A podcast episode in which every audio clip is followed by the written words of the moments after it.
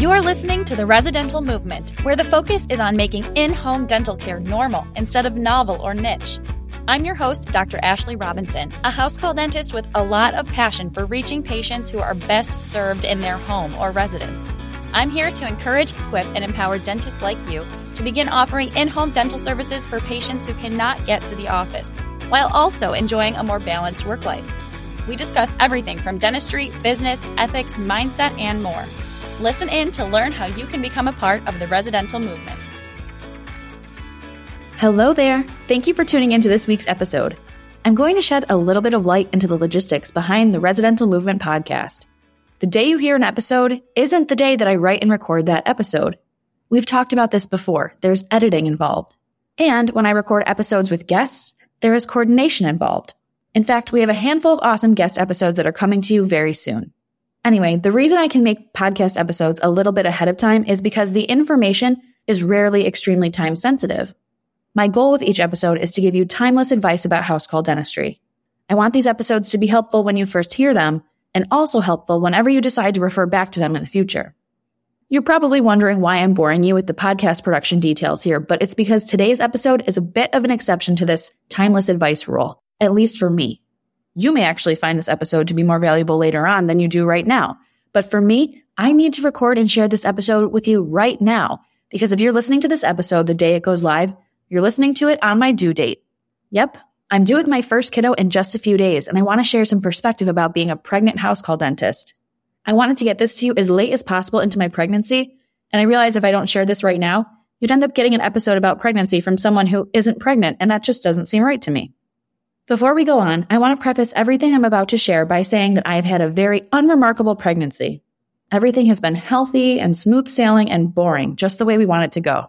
This is very lucky and not every pregnant person's experience. I acknowledge that. Obviously, if you experience complications during pregnancy like preeclampsia or placenta previa, your experience is going to be different. All I can do today is tell you, hey, if you'd like to be a house call dentist and you're early in your pregnancy, or you're looking to become pregnant in the future, here was how working as a pregnant house call dentist went for me. And that's all that I'll be sharing today. So first, I want to talk about scheduling considerations. Early in my career, I saw pregnant dentists work right up until the bitter end. Luckily, the same has been true for me. Working up until delivery was the expectation of myself going into pregnancy, and that's essentially what I've been able to do. Now, don't get me wrong. Some points in my pregnancy were particularly tiring or draining. And during these times, I listened to my body and just gave myself longer appointments and scheduled fewer appointments every day. I never wanted to push myself to the point of burnout because I knew that wouldn't be good for me or the baby. I definitely took advantage of house call dentistry's flexibility and only scheduled as many appointments as I wanted to schedule.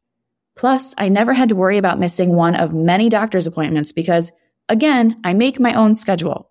If you'd like to learn more about scheduling options as a house call dentist, pick up my free guide called A Day in the Life of a House Call Dentist at residentialmovement.com slash a day in the life.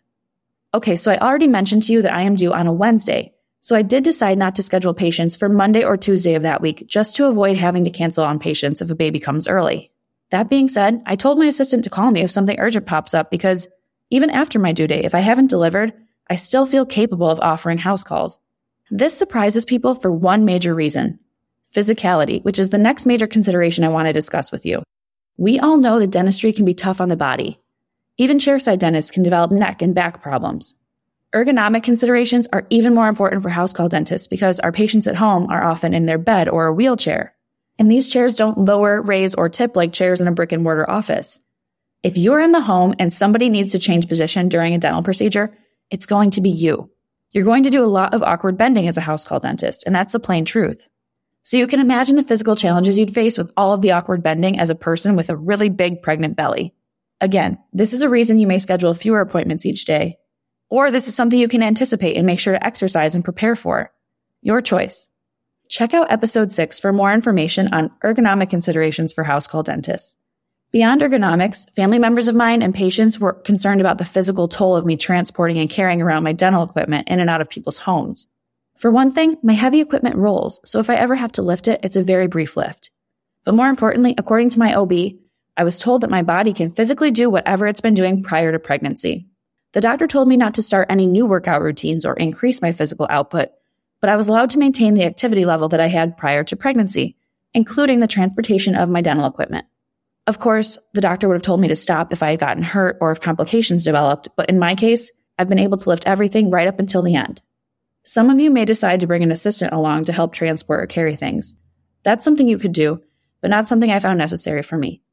Aside from considering scheduling and the physicality of this job, I'd say the final thing to prepare yourself for during pregnancy is for the reactions of your patients. Now, I really do have the best patients ever. I love my patients. They make me laugh, but since being pregnant, they really make me laugh. You're going to need a sense of humor in any field, but especially in house call dentistry, especially when you're pregnant. When I was about five or six months along, I visited a new patient, an older woman in her 80s. She can't walk, but she's sharp as a tack. She looked me up and down when I first visited her and told me, honey, you'd be so pretty if you just stopped drinking beer on the weekends. She was pointing at what she thought was my beer gut. I laughed. I told her, actually, I haven't had beer in months because I'm expecting. She looked at me all embarrassed and said, Oh, well, in that case, you look great. We both just laughed it off because she was hilarious and uncomfortable and we quickly moved on. But I have to say, I really do admire the boldness of older adults because it's impressive how honest one can become in time. Another hilarious comment came from one of my longtime patients' husbands. I was reviewing the medical history of his wife since our last visit together. He said, Nothing new. She's just struggling more and more with incontinence, so we started using chucks. He went on to ask, Hey, should I put one under you while you're working here just in case your water breaks? Again, hilarious. We erupted in laughter.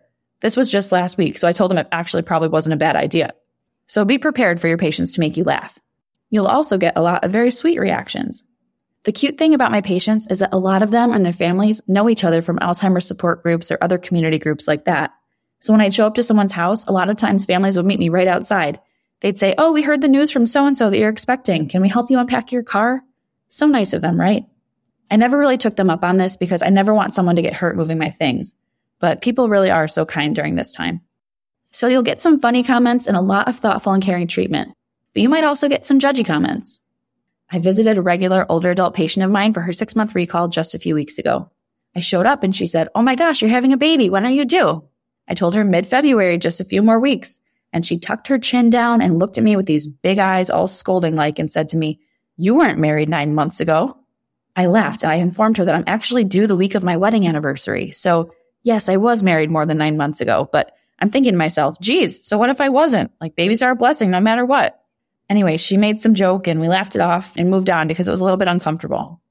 I also had an older adult male patient tell me, Oh, great. So now I won't have a dentist once you have a kid because you're going to stay home now, right? He just assumed I wouldn't work once I had the baby. I assured him that I'm only taking a very brief leave and I've hired another doctor to fill in while I'm gone. But I just tried to ignore the sexist assumption and acknowledge that he's scared he'd be left without care. So I did want to address that and let him know that he wouldn't be. So that's my quick summary with my experience as a pregnant house call dentist. I'm grateful to have a flexible schedule that I control, a body that stayed healthy and strong enough for me to continue working right up until the end, and patients who make me laugh. I'm even grateful for the ones who challenge me because it's all a part of the job. You heard me mention that I've hired help and that I'll be back to work very soon. Email me at hello at residentialmovement.com if you're interested in hearing more about how I prepared to take a leave with my baby. I'm just wondering if that's something you'd even be interested in learning about or not. Finally, enrollment for Dental House Call Practice Academy is happening later on this month. Dental House Call Practice Academy, or DHCPA, is the online course I teach that guides you step by step through building your dental house call practice. Visit residentialmovement.com slash DHCPA to join the waitlist and be the first to be notified when enrollment is open. Thanks for tuning into this week's episode. Thanks also for considering house call dentistry as a career.